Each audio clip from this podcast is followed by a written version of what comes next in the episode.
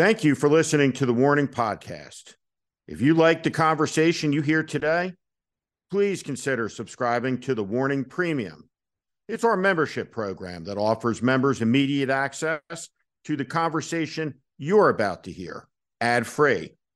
You'll also get additional content, including monthly Ask Me Anything sessions, weekly civics discussions on topics relevant to today, and exclusive conversations. Please sign up at thewarning.supercast.com. That's the warning, T H E W A R N I N G dot supercast.com. The warning.supercast.com or at the link in the show notes section below.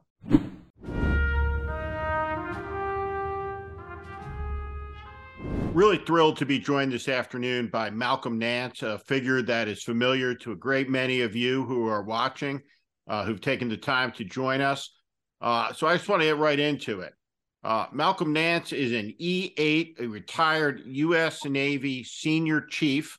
Um, Malcolm, why don't you tell us what it means to be a senior chief in the U.S. Navy, uh, about that rank, and specifically how important those enlisted ranks are to the functioning of the U.S. Navy, to the military, uh, from a comparative advantage perspective over our global adversaries, both the Chinese and the Russians, one of which you've gotten an up close look at that we'll talk more about as we have the conversation deep in this afternoon. But welcome, real pleasure to have you with us. Well, well, thank you, and especially thank you for asking me what a senior chief petty officer is. First off, a senior chief petty officer, any chief petty officer in the U.S. Navy, is a god. Uh, and if you ask anyone in the Navy, there's unlike the Army, Air Force, and the rest, there are enlisted people. These are the people who are the junior people that come in from the bottom, starting at E1 at boot camp, and they work their way up to the maximum you can go is E9, uh, which is Master Chief Petty Officer. Uh, then there comes the officer ranks, which starts at 01 and goes up to, well, however many officers have when you get to the top admiral. However, the Navy, since 1892, plays it a little different because ships required and sailing boats required technical experts who never leave the Navy, right? Old guys with the, you know, the long wispy beards uh, that, that they called the old goats. And in fact, where Navy chiefs hang out is called the goat locker. And Navy chiefs are different because in the Navy, we officially have three rank structures, unlike the rest. It's enlisted, which is E1 to E6, right? Officers, O1 to whatever, then chiefs, which is a different world. And we wear khaki uniforms like the officers, but we come from the deck plates with the enlisted guys and we know everything. it's as simple as that. We are we are the enlisted gods. So we always say that, and you have a complete change of attitude, mindset, uniform. There's even an initiation when you go from first class petty officer to Navy chief petty officer. They burn your old uniforms. They put you in these new khaki uniforms. You swear an oath to each other. It's really awesome. The Army and the Marine Corps and the, and the, and the other services have the same core, the senior enlisted corps. This is the hard body of the best, most practical people with experience. Good example. Um, if you want to join Delta Force, U.S. Army's top, the Combined Arms Group, you want to join the most top elite commando force in the world, they only have a couple of officers. Everyone is an E7 and above. You have to be an Army Sergeant First Class, an Army Master Sergeant, or Army Sergeant Major to be in that group. And that means when they're killing you, you're getting killed by the most experienced people in the world. Same thing with SEAL Team Six, mainly Navy chiefs. Um, so uh, the chief corps, the chief community is what we call the deck plate leadership uh, as it exists in the Navy. My family, uh, there have been seven of us plus my father in the Navy. Uh, let me tell all my brothers.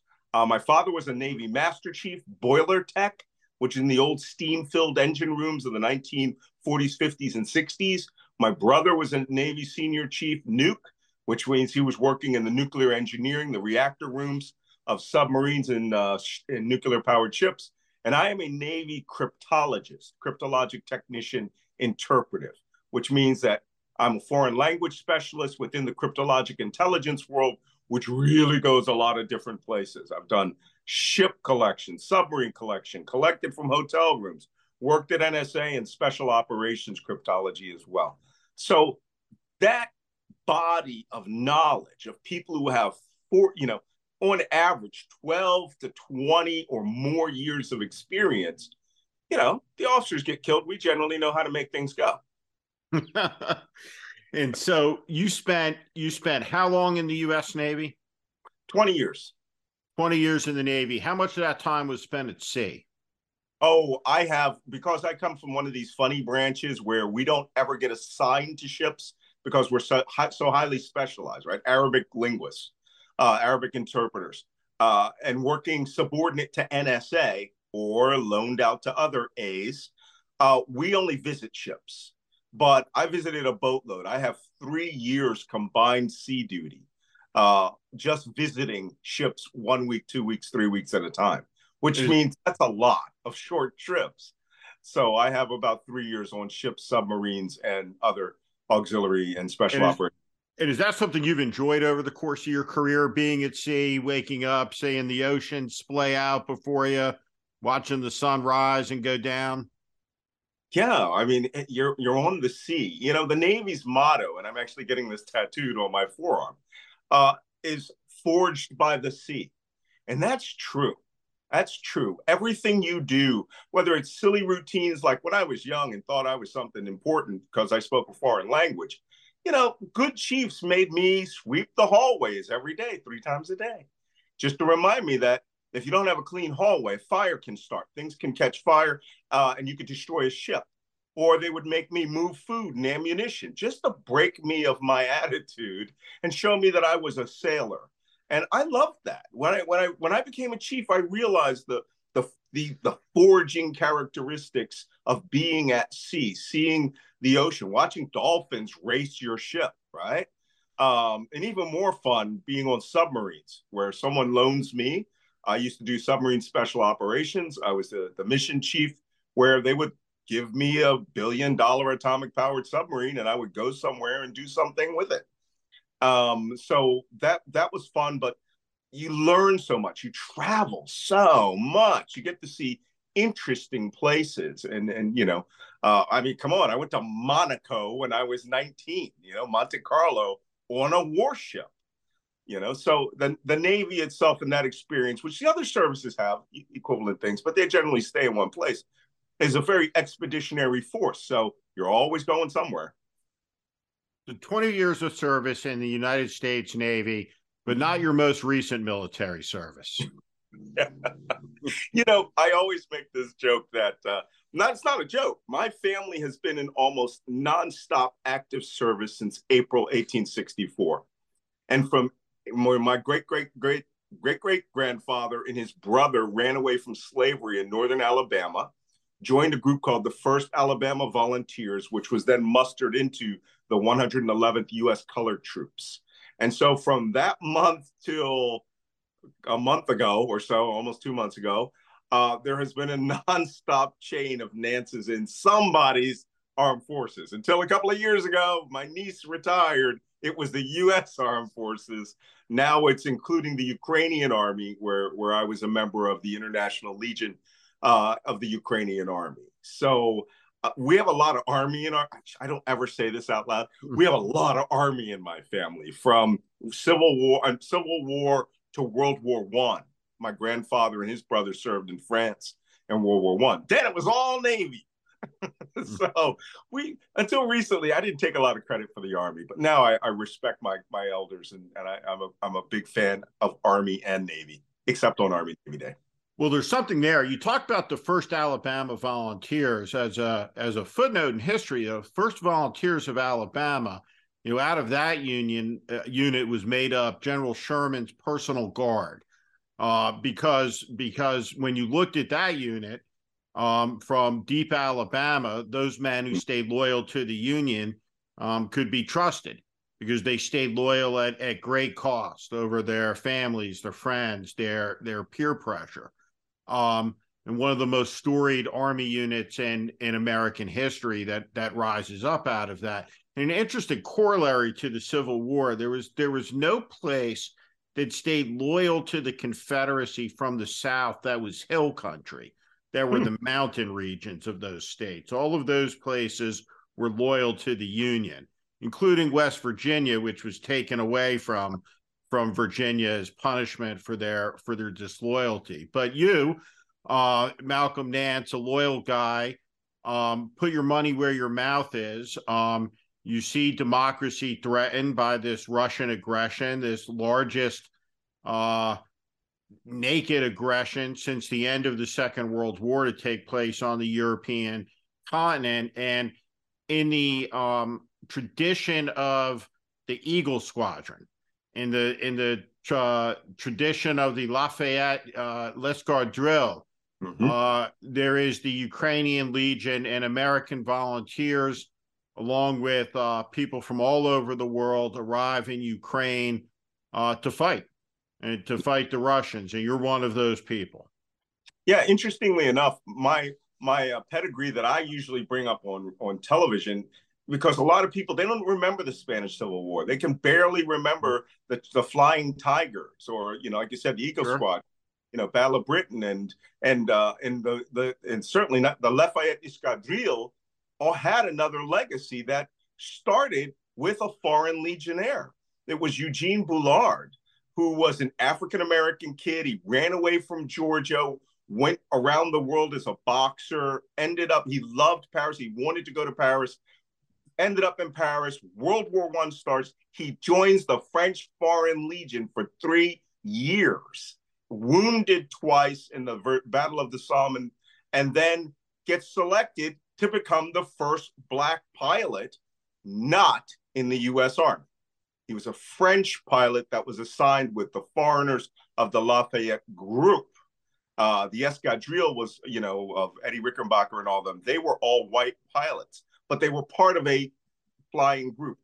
First attributed black pilot uh, and um, an amazing character, actually became a spy in World War II and got wounded again before leaving. That's the tradition I'm following. That guy understood the stakes in World War One of the land that he that he had adopted. He was a kid from Georgia, and he's like, oh, "I'm here. I'm gonna go fight." Right. Mm-hmm. When I was in Ukraine, I, it's the same thing. I, you know, I saw this country that I thought was supposed to be Eastern European concrete drab, and it wasn't. It was a very vibrant Western style democracy. They had nine presidential elections that included re- uh, electing two pro Moscow presidents, but they really want to be part of the West. I mean, you know, I mean, they they have Mercedes everywhere and Teslas all over the place. They did not want to be a vassal state to, to Russia and rebuilding the Iron Curtain. And of course, Putin stealing 25% of the world's, you know, flour. So Russia obviously felt they were a threat, that democracy would infect Russia. And then they make up this whole fantasy story uh, about how it's full of Nazis, right? You know, with a Jewish president. So, you know, Russia itself is the threat to this world. And while I was there, the month before the invasion, I was analyzing the Russian order of battle, where they would invade. It became very clear to me that this was going to be an existential war. And so I, I just couldn't abide that. That's why I, you know, I came home for a couple of days, grabbed all my military gear from my, you know, previous wars and went back and joined the Legion. Well, tell me, where did you leave the United States from? You flew from Oh, I flew from New York City. And you, uh, and you land, where do you land in Europe? Uh, I land in Warsaw. Okay. And, and you take a train over? Do you drive over? How do you get into Ukraine? Yeah, where do you present yourself? A city called Rzeszów that's only 45 miles from the border, 45 minutes from the border. Uh, but I flew to Warsaw, and you can take the train down to this town, Rzeszów, a city, Rzeszów, beautiful medieval city. And then when you turn left and you drive for 30 minutes, you hit the Kram, uh, Krakowec border crossing. Some people take the train and they go to Medyka. And then once you cross the border from the Polish side, you get to the Ukrainian side, uh, they ask you what you're coming for. You have to use the code I'm here to help Ukraine. I'm here to assist Ukraine. I'm joining the Legion. And they go, yay, and they stamp you in. And then you're interviewed by a special security officer to make sure you're not a Russian infiltrator. And then you go to the Legion tent. Now, I was a special case because I was very well known. Uh, the Ministry of Defense wanted to handle me personally. And uh, I was assigned to the Directorate of Military Intelligence, which is their version of the CIA. Now, New York Times story that's out within the last couple mm-hmm. of days talking about this. So set the scene, right? Do you sure. have all manner of people that are arriving. There's no quality control. Anyone can get on a plane from anywhere, make it to Warsaw, make it to the border. We mm-hmm. have people that are lying about their resumes, their service in the U.S. military, other military service. Are you able to pretty quickly, as a 20 year senior Navy chief, uh, a Navy uh, senior chief, look at these people, be able to tell this this person is not who they they claim to be? How does that how does that start to sort out right from the right from the beginning? And then I was interested that the very very first thing, and no surprise, that that you try to do is you hit a military unit made up of a diverse group of people and foreigners is this is this is how we're going to operate uh, right. these are our core values uh, we must have these things uh, they are our moral glue and so talk about that if you would sure yeah that the new york times article was surprising to me simply in the sense that i think they used some of the wrong words uh, you know they used stolen valor to, to tar everyone there these guys lied about their resume, but they actually served in Ukraine. Like, you know, James Vasquez, a very troubled individual. I'd met him twice while I was in Ukraine, but he became this internet sensation because he was showing his videos of him in combat. He was actually in combat. But early on in the war, there were people who were coming there. They would cross the border. They wouldn't report to the Legion. They would go into the town of Lviv, they would drink, they'd get on a train, they'd go to Kiev during the Battle of Kiev, and they would go to these territorial defense units. These were units that were stood up in like hours.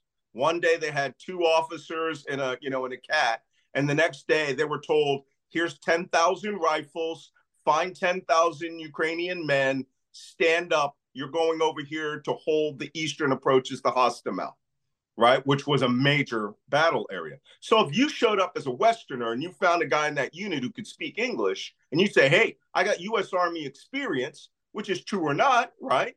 They would take you. And we found a lot of these guys. The word that we used for them were freelancers. Freelancers did not have a contract with the Ukrainian government. They were not part of a Ukrainian army unit. They were part of these territorial defense militia units. James Vasquez was a freelancer with a very important unit, that TDU, as we called them, in the northeast of Kiev, actually did what were called secondary sweeps. The primary uh, Ukrainian army unit of veterans would just smash the Russians. These Russians would run into the woods or they'd spread out in these villages. The TDUs were brought forward to do secondary sweeps. And of course, they would engage any Russians that they see. This was not unlethal combat. This was very lethal combat. And what I found funny about that New York Times article, they were saying there's Americans on the battlefield with easy access to weapons. Well, yes, because it's a war. And in the war, they have arsenals of weapons that they hand out to individuals to fight. So James Vasquez was in that, the Brovary region, where there was this big Russian attack to the northeast of Kiev and was part of stopping that. Now, whether you know he was did one day 10 days 50 days he was in mortal danger every minute that he was there but did he lie about his u.s army service yes he did apparently i didn't know about it you know because he was an internet sensation i was in the legion the legion is a contracted battalion of the ukrainian army and we're not a territorial defense unit, even though they use that for the territorial defense of Ukraine. You are an army battalion, regular army made up of people from 52 countries. At that time, we were really vetting for combat experience, right? You had to have had some sort of, you know, pointy shooty thing there. And we could pretty much figure out if you were, you know, faking it. But we still got guys come in. Found a kid from Australia, turned out to be a magnificent MG3 machine gunner, big, tall Aussie. And I was just like, wow, you're like a natural. Well, he could shoot, but he had never fired a machine gun. And I go, were you in the Australian Army? He goes, no. I said, what army? He goes, no army. Hmm. and I go, but you're a god on this machine gun. We never pulled him. Okay. This guy, once he learned that weapon system, he was reliable. He had been bombarded for three months in bunkers that we had up on the zero line. So I wasn't sending him back. He was now a blooded combat veteran. So, you know, but it's unfortunate. I tried to help where I could. Um, when Vasquez had issues, when some other guys had issues, you know, I'm senior NCO. I got to step up and help what we call soldier care and just make sure we had two suicides when I was there. And I, you know, we started to really watch the mental health, how much time they spent on the zero line, how much artillery they took, and, uh, you know, rotate guys out and, and try to give them real Western combat senior leadership. Uh, we had a sergeant major who was a Brit, great guy. He's now a sniper in my in Third Battalion Legion. Uh, but you know, you still have a Ukrainian officer structure over you that has a very Ukrainian mindset, which is sort of we call it the Cossack mindset, right? Throw your mustache and throw your saber over your head and let's go. And you know, we're like, hey, hey, intelligence planning. You know, first what's over there, and you know how we're going to move, and maybe we should look at terrain. So, um, you know, that that's pretty much how we each of these kind of groups operated. Freelancers were just out there shooting stuff, and then contracted legionnaires are, have a lot more structure. So you wind up eyeball to eyeball with Russian forces. Yes. Yeah. Oh, yeah. and your and your impression of them is, oh God, I will tell you exactly what I saw in the first Russian uh, trench line that we took. Uh, well, it was, well, it was more of a facility. Uh, it was an old science center. It had trenches dug all around it. And as we were patrolling through this place, we come upon this obviously a tactical operation center, a TOC, right? For the officers. It's dug in, it's got sandbags, but underneath the sandbags are four brand new inbox washing machines the washing machine thing about them stealing washing machines is not an anecdote. And I guess in most of Russia, they still use the Soviet commune washing. So if you're a wealthy person, you have a washing machine. Wouldn't believe it. Filthy conditions of their facilities and their and their fighting pits. Filthy. I would say like a pig, but pigs are clean. Uh, they lived in their own uh, feces. They uh, they could not throw a wrapper away without throwing it right down where they would sleep. Uh, they would sleep on top of each other in the places where men were killed. Uh, they would leave the bodies. They they were just famous for never taking a body off the battlefield. We had to police up their bodies. We had to carry extra, you know, body bags for them. Uh, and they were just, you know, like Lord of the Rings, what they say. They're orcs. They are soulless they are there for money. That's all. They have nothing ideological. I mean, I I help work over, not work over. I help interrogate in a proper Geneva Convention abiding manner. Um, one guy from the Democratic, uh, you know, People's Republic of Donetsk, whatever they wanted to call it, and then two Russian army soldiers. And these guys were looking at me like, wow, they, they make guys like you. We only seen you in the cartoons they were just from very far flung regions of Russia. And they, they were just there to make money, steal what they could. Uh, we found guys with wads of cash. We found. Could they read? Mm-hmm. Could they read? Yes, they can read. They're educated. They're just ignorant. you know, there's a big difference. And they saw it as an economic opportunity. You ask them, they said, Why are you here? It's like, Well, I thought I could earn enough money to get a car or to do this. And the Ukrainians were, were very treated them very well and said, well, you know, your your whole squad is dead. And he's like, well, you know, you know, I thought I could still or get something out of it. And the just mindset was they did not believe in humanity. And it, are someone, these kids what what age are we talking? Is this the 17, 18, 19? Yeah, is this the kids were were young, but we had two sets of guys that we had to deal with. The original invaders right? That was the professional force of the Russian army. And we slaughtered them. That's just the only word I can say. All right. the Javelin missile is the greatest system we ever gave to anybody, right? Those guys thought they were going to be the con, you know, choo, choo, choo, choo, choo, you know, come in and come in like the Nazi columns into France. Didn't happen. So we killed a mass of their real professional army. Virtually 75% of it is the estimate right now. Then were the conscripts and, you know, who were on contract, but they were there supposed to be there for 30, 60 days. The Rosgvardia guys, those are the civil defense guys, civil National Guard kind of guys were like minimal equipment, all that stuff. They were young. The regular army was in their 20s and higher. The officer corps was mid 30s to 50s, you know? But one thing we they learned very quickly, they will die just as fast as an 18 year old. They just didn't understand why they were fighting. How do you evaluate the Ukrainian officers and Ukrainian NCOs in their armed forces? I'm so glad you asked me that question. You know, I tried to before I when I was at MSNBC in those weeks before I left MSNBC, they weren't really using me for Ukraine coverage. And I was like pulling my hair out. I had just been to the Avdiivka, which is the forwardmost battle post of Ukraine in the 2014 to 2022 war. And there I got briefed by the two men that are running this war, General Syrsky and General Pavlyuk. General Pavlyuk is now commander of Ukrainian armed forces. General Syrsky and him are rotating that job. One guy takes the front, the other guy takes the back. And um, these guys, as soon as I saw him, and I said this on one of my podcasts, I play a clip where he's being interviewed by a CNN journalist. The CNN journalist is asking inane questions. And this guy goes, they go, Hey, if you're attacked from the east, what are you going to do? He goes, We're going to fight them. Well, what if they attack from the south? They take Kherson and they come up. He goes, We're going to fight them. He says, What if they attack from the north? Hmm. He goes, I don't care what direction they're coming. I'm going to fight them. And I said, That is straight up Chosin Reservoir right here. We're surrounded. We can attack in any direction. And I instantly knew. I said, This man can't be beat. He can't be beat. He's a NATO style officer. His mindset is bring it on. You come here, dead man. This guy and General Syrsky, who was the commander of the army, they had this mind. They're not even five six, five seven, both these guys. But I knew I was looking at a historical figure. I mean, like it's like hanging with Patton. This guy was calm, measured. I'm going to kick Russia's ass. And these two men and the other generals did just that. And the Ukrainian Army Corps is professional. Some of the territorial units need to be spooled up a little more.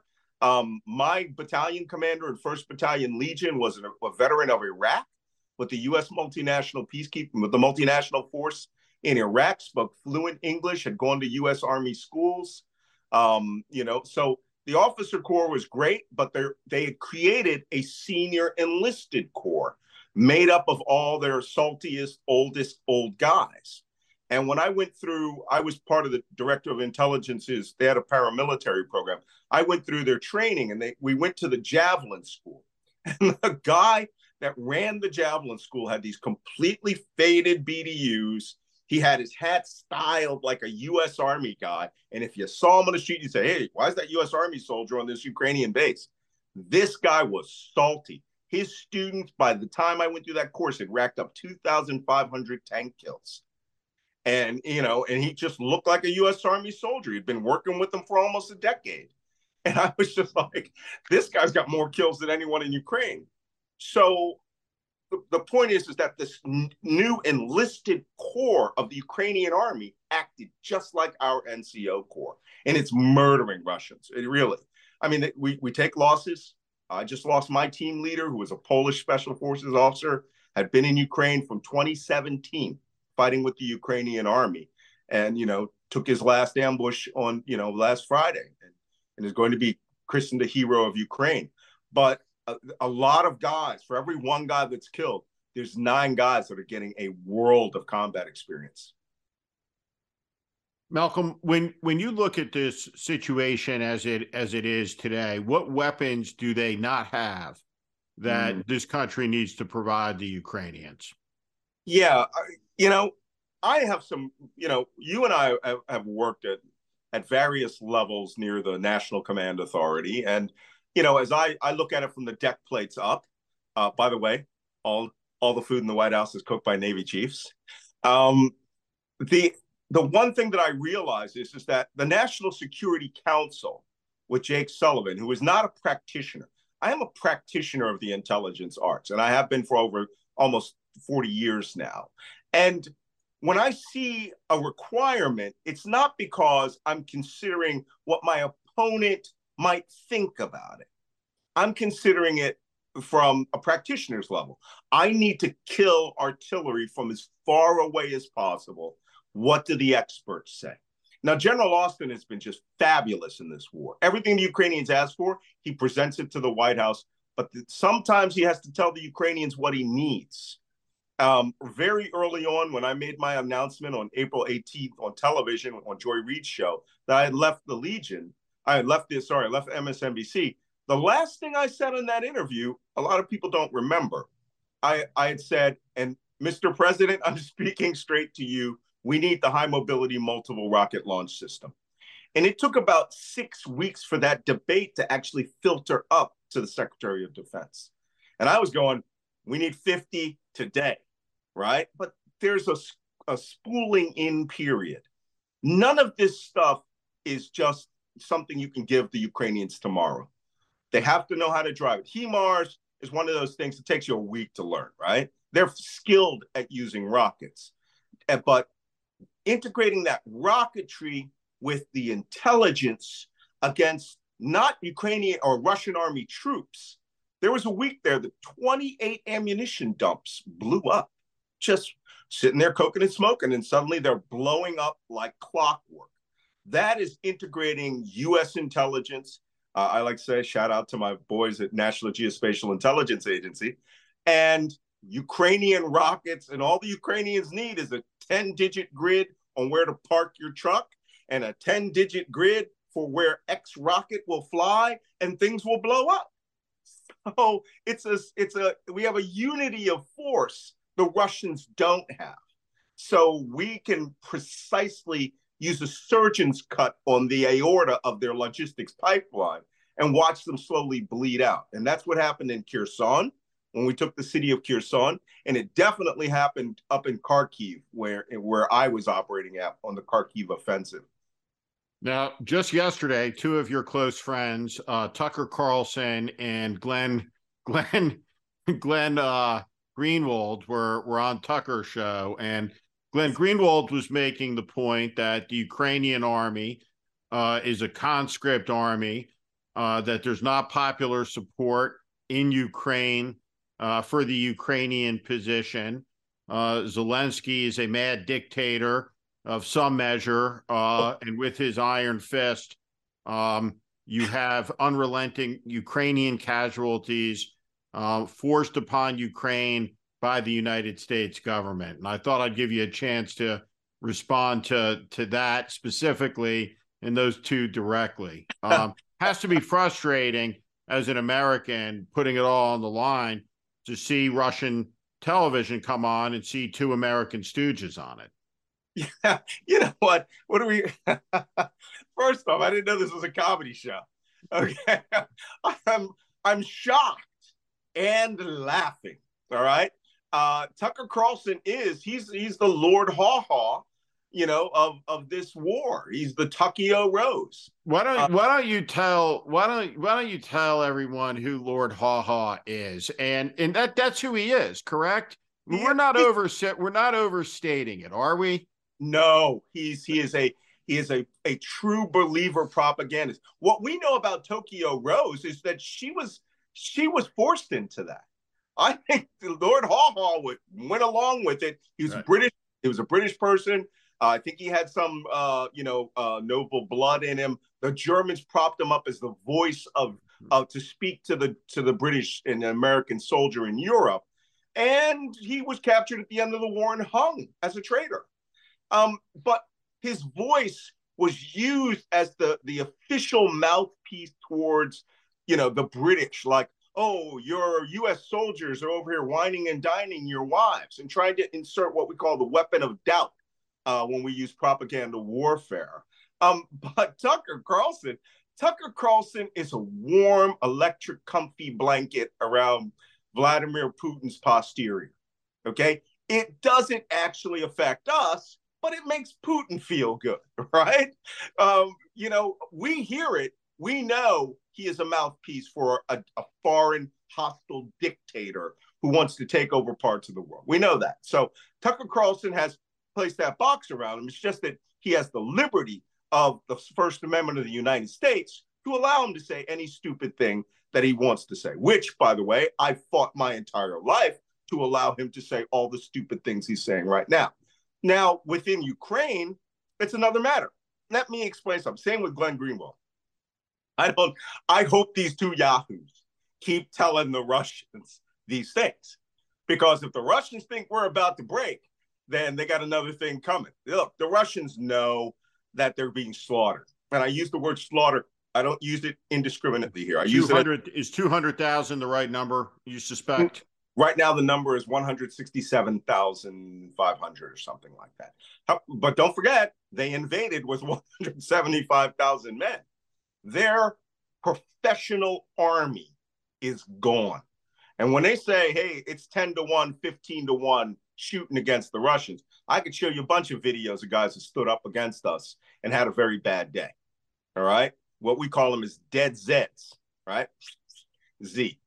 Uh, dead Zeds are were the ones I went up against. I thought we were dealing with amateurs. They were the VDV, the airborne force.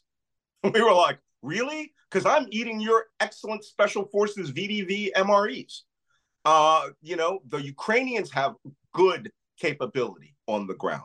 Some environments where the Russians have artillery superiority, no one's going to do well in that, right? I don't like being bombarded, but the Russians have to put down a thousand rounds for every Excalibur round that the Ukrainians have that will kill whatever you just aimed it at.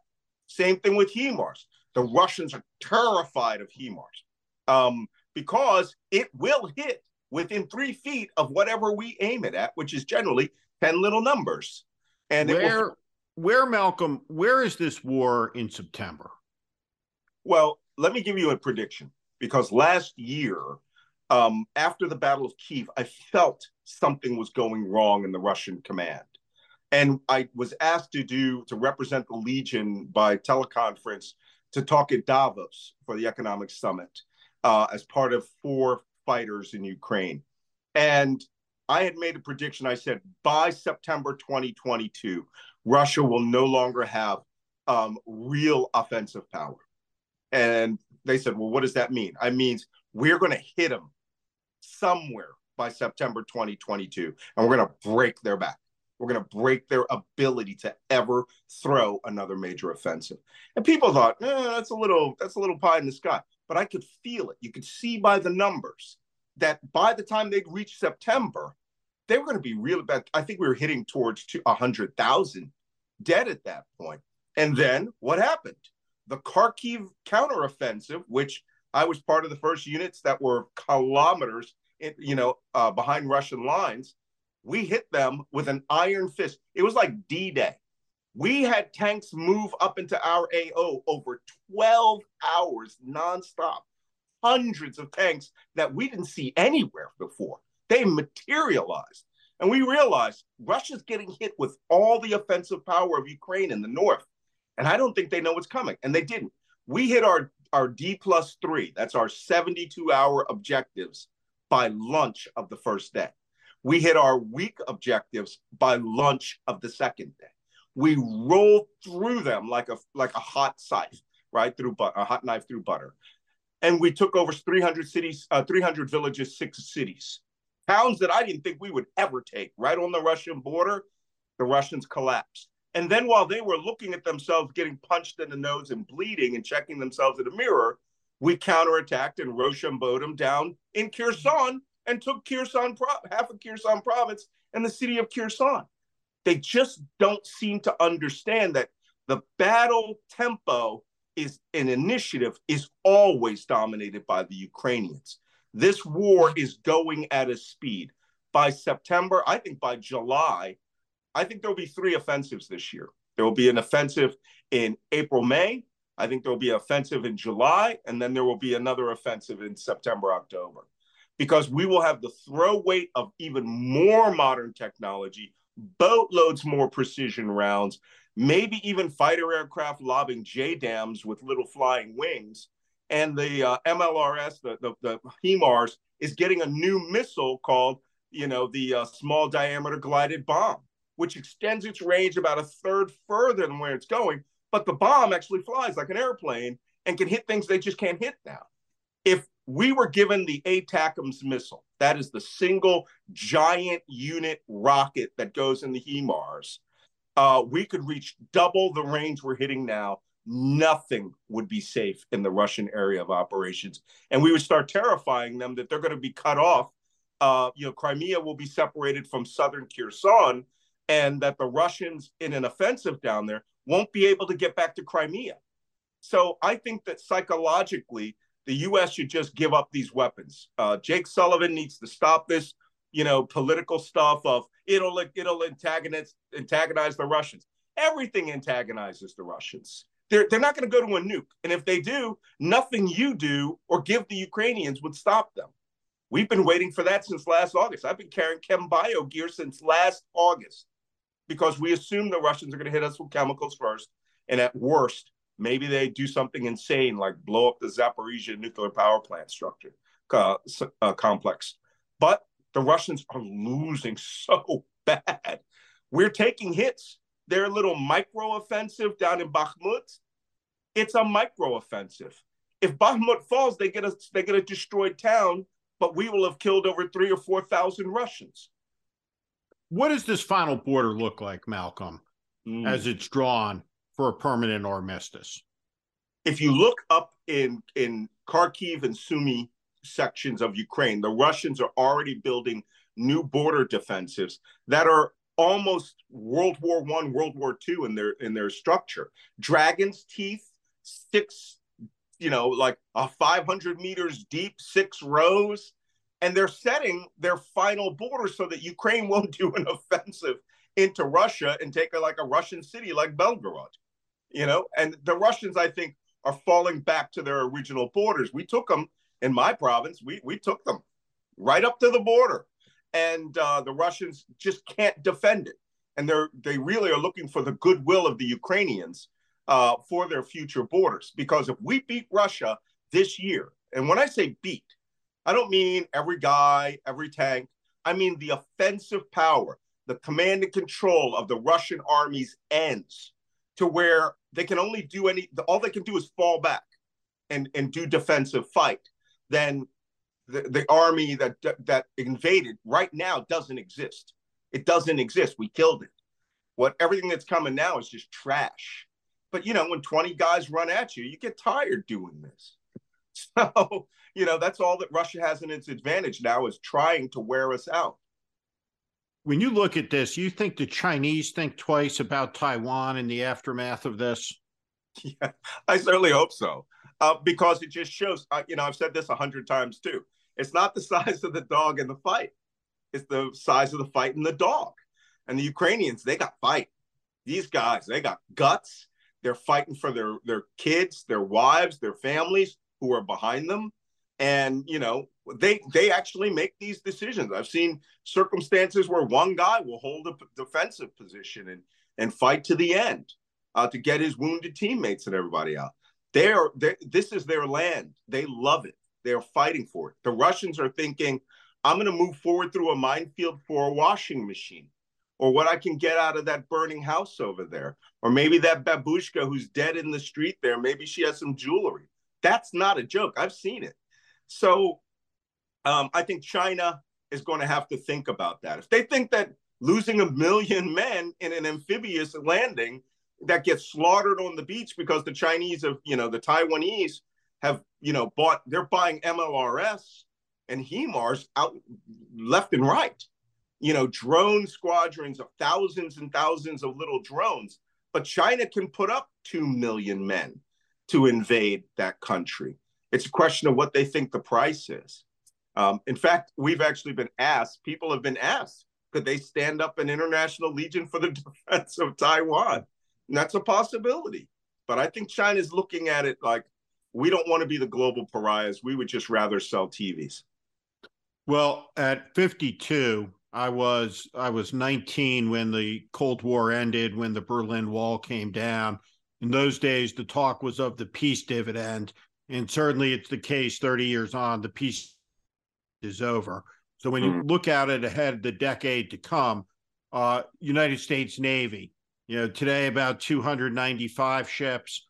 Uh, we need to have a 500 ship Navy uh, between manned and uh, and unmanned unmanned vehicles. Uh, we have no Arctic capability, uh, such as it speaks. We haven't we haven't made a icebreaker uh, in the United States and Canada in a very long time. When when you look out ahead um, over the next two decades, uh, from what you've seen, and and what I agree with you is the front line for democratic survival, and I think we agree also that you know the fundamental reality is that so long as Russia is losing that war in Ukraine, it's almost impossible for them to expand that war outside of Ukraine. They can, um, yeah. But but in the immediate future, um, at a time of uh, strained budgets, uh, astounding as this is may seem to say, we're going to need a larger military. We're going to yeah. need more ships, bigger air force. Um, the mythological American fighting man of the special operator variety, uh, who kicks in doors like a superhero, uh, is not how you win the war that's coming between mm-hmm. great powers. Um, so, talk about that, Malcolm. Um, when you talked in the beginning, you know, the Spanish Civil War in, in the 1930s was a preview, uh, mm-hmm. very much of, of what was to come, as was the uh, Japanese aggression in China in the right. mid 1930s, the American volunteers who who fought. Um, you know, we're not necessarily at the end of something or even at the beginning of the end of something. We don't know over the next 15 to 20 years what Ukraine metastasizes into, uh, mm-hmm. what Russia's ambitions are. And should Vladimir Putin not survive, I think there's this American default to, well, a good guy takes his place. Well, mm-hmm. we don't know that. Uh, could be someone much da- more dangerous and and and much worse. Uh, and so, talk about some of that. You know, as you look at ahead, the decade to come. You know, from this from this experience, eyeball to eyeball with Russian forces in Ukraine. Well, yeah. Speak. I'm glad you asked that question. Speaking of Russian eyeball, uh, eyeball to eyeball with the Russians, I have a boxing dummy downstairs wearing a full kit of Russian army uniform and a gear that I took off that we took off of the Russians. Right? That is a metaphor for what we can expect from the Russians in the future. We're going to eat their lunch, literally, um, if they ever step outside their boundaries again. Their army is decimated. Now, China, on the other hand, is a maritime power. Um, I, I, think someone said that the Chinese are building this year the equivalent of several fleets of European ships. Um, that one of the things that I, I might disagree with you with, because I'm a, I'm a student of Sea Power. I have been a student of Sea Power since I was 18.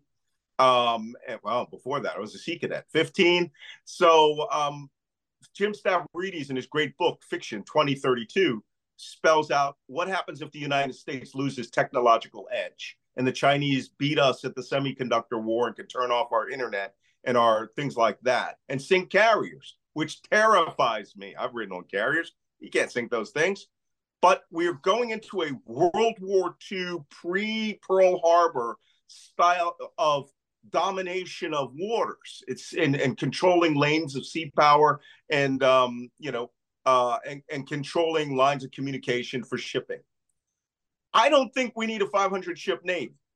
I think I need a 350, 400 ship navy that can sink a 500 ship navy. Right? I'm I'm a big advocate now of throwing lots of missiles.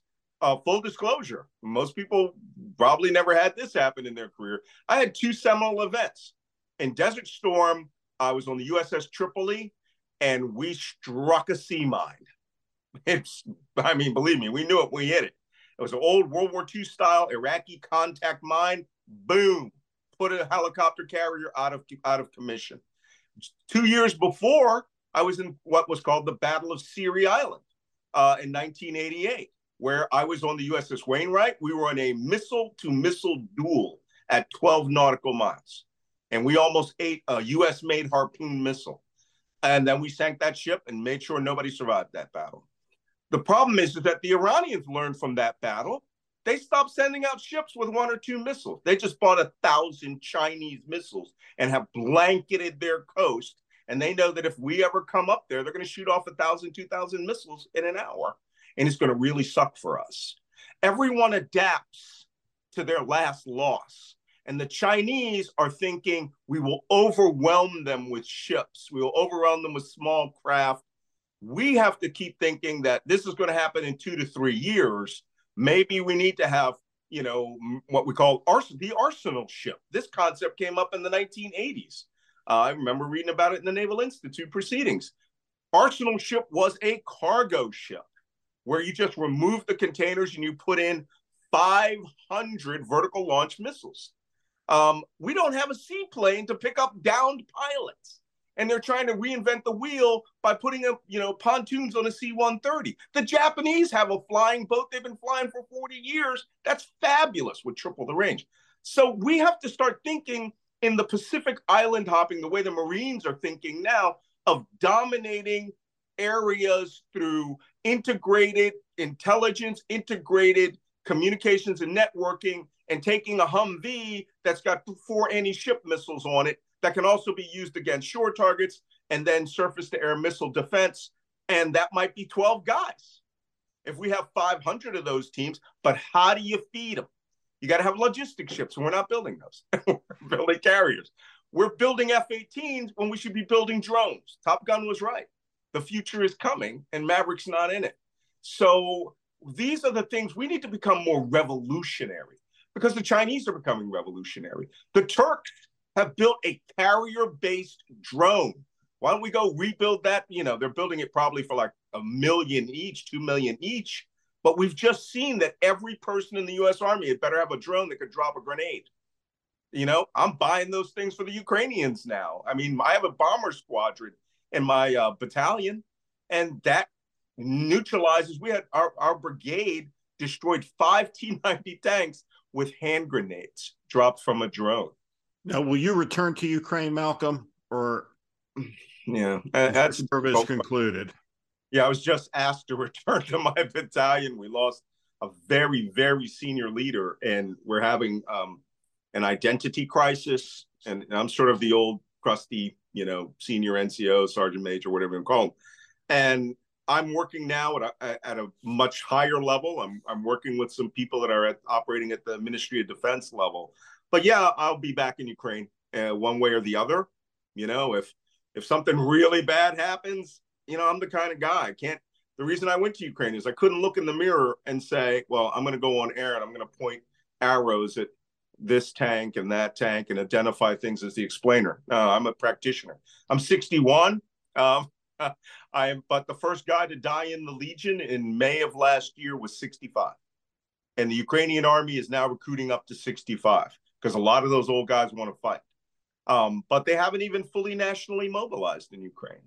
But the, you know, just depends if there's something bad happens. But I'm supporting Ukraine every day. I'm up at three in the morning talking to my battalion logistics. My my battalion commander calls me all the time. Uh, we have to arrange for a funeral now in Warsaw. So, you know, I'm fully integrated with the with the organization every day. And what what are your impressions of President Zelensky?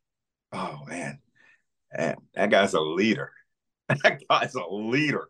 I mean, he is really the Churchill of this age. Um, you know, that whole the video that I didn't hear about the I don't want to ride, you know, I, I want ammo uh, for a couple of days. But what I saw was the video he put out on Twitter with him, Minister Reznikov, Zelensky, and other guys in the senior cabinet with a with a phone in the middle of uh, you know of of um, Maidan, going like gangster, looking down on the phone is like, "We're here." And we're killing your special forces you sent to catch us. And I was like, this guy ain't going nowhere. Mm-hmm. All right. This guy is a commander in war. He's a Churchill. And what I find funny is the people here in the United States who are like, oh, he's a crook and he's a lot of these Marjorie Taylor Greene idiots. And it's like, you don't recognize leadership. That's how bad you are. You want tribalism. You want Donald Trump to be, you know, the the Jabba the Hutt of your of your world and com- give spit out commands, and you you go slither behind him and and and do what he wants. That's a totalitarian dictatorship, right? I have, you know, I'm from Philadelphia. Okay, I I'm an originalist. I believe in what you know the the trials of George Washington. You read his pain belabored letters, and you're like, God damn, this man's a leader, you know. And he's just putting out squabbles and you know letting people do plots to kill him, things like that.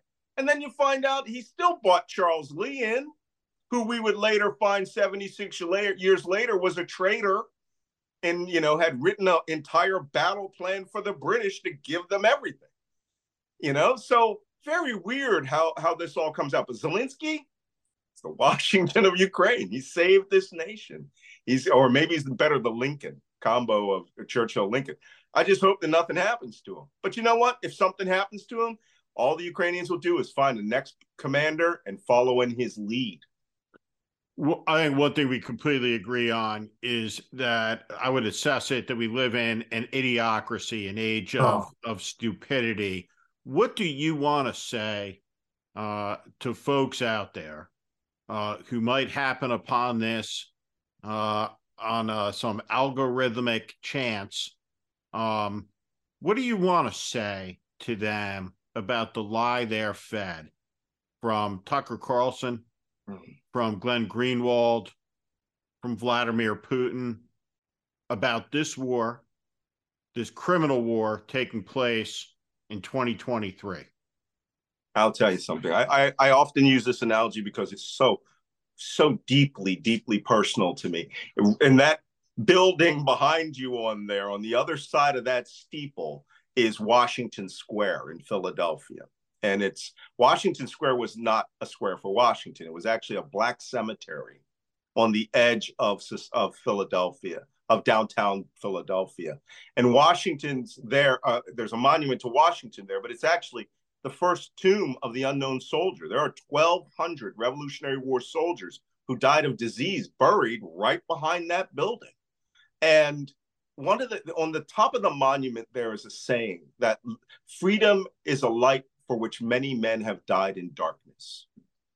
And what I would say, and I believe, oh my God, I believe that saying. Washington was a brilliant man. But more importantly, he understood that the nation had to be brought together and our, our common foe, the British, had to be fought. But there were many people in the country who historically were waiting to see how it turned out right? You know, like they wouldn't take they wouldn't take newly minted American money, they wouldn't take continental dollars or or vouchers. You had to pay them in pounds sterling. And with with regards to how America is devolving from that, I say to the Tucker Carlsons, the people, more importantly, to the people who believe them, my family, the Nance family, has had a Nance from 1864 to, well, technically today serving democracy, serving as, as people who believe in it. Maybe as freed slaves and descendants, we understand what the common good, you know, the commonwealth means. It's not socialism. It means we work together as American citizens. And my family chose to defend that over the last 150 years with their lives. I believe in it deeply, especially as an old Navy chief, right? I I espouse the values of not just my Navy, but my Constitution and, and, and everything that comes with your oath. So you, some of these people need to decide, are they totalitarians or are they Americans? And I, I meet guys who were in the armed forces and they were like, you liberals, we're going to kill you guys. It's like, are you American at all? If this country were attacked, would you side with our enemy? Because you're siding with a dictator who is mass murdering children. You know, and I try to introduce again what we what we call the weapon of doubt. Tell me when people come to me, they yell at me. It's like, "Oh, you're that MSNBC guy." I go, "No, I'm a I am a real patriot. I love this country. I will die for this country. I have almost died for this country in the U.S. Armed Forces, but with pleasure, right? My niece, I'll give you a quick story. My niece was a cook in the Navy. On her first cruise on her ship, she was involved in a missile attack, right? And they had her in the kitchen with a 18 years old with a fire hose and a and a fire bunker there. And she didn't understand why they were off Yemen having missiles lobbed at her. But she knew the, the, the woman behind her on the hose and the guy on the front of it and the chief in damage control central. That's us. We're Americans. And whoever's coming at us is coming at us. How have we lost that with the Republican Party? I used to be a Republican. I was a Colin Powell, national security strong, socially liberal guy. I'm down in the lower left quadrant now of the XY axis, you know, next to, you know, next to people who are decided they actually can govern. But we this, there's something wrong. The values are broke. And I'm I'm sick of seeing people who call themselves veterans who say that they're loyal to the Constitution and wave the we the people flag. You obviously you're in an idiocracy. You don't even know what that means. We the people means all of us. Even you who say stupid things on Fox News and talk pretty damn near the treason, but I'm smart enough to know treason's the only crime in the Constitution and we have to be at war. So what you have is free speech. Stupid free speech, but you still have it. They think that we should all take it away from everyone other than them. I call that a constitutional autocracy, the trappings of America. That's what they want. I'm not going to let them have it. Uh, that's why I'm back. I'm back to help defend the Western wall of democracy. Malcolm Nance, we leave it there. Good to be with you. Well, it's my pleasure. I'm glad you had the, you know, I'm glad you had, uh, you know, uh, the picture of Philadelphia there with Independence Hall. I love it. Good to see you, Malcolm. My pleasure.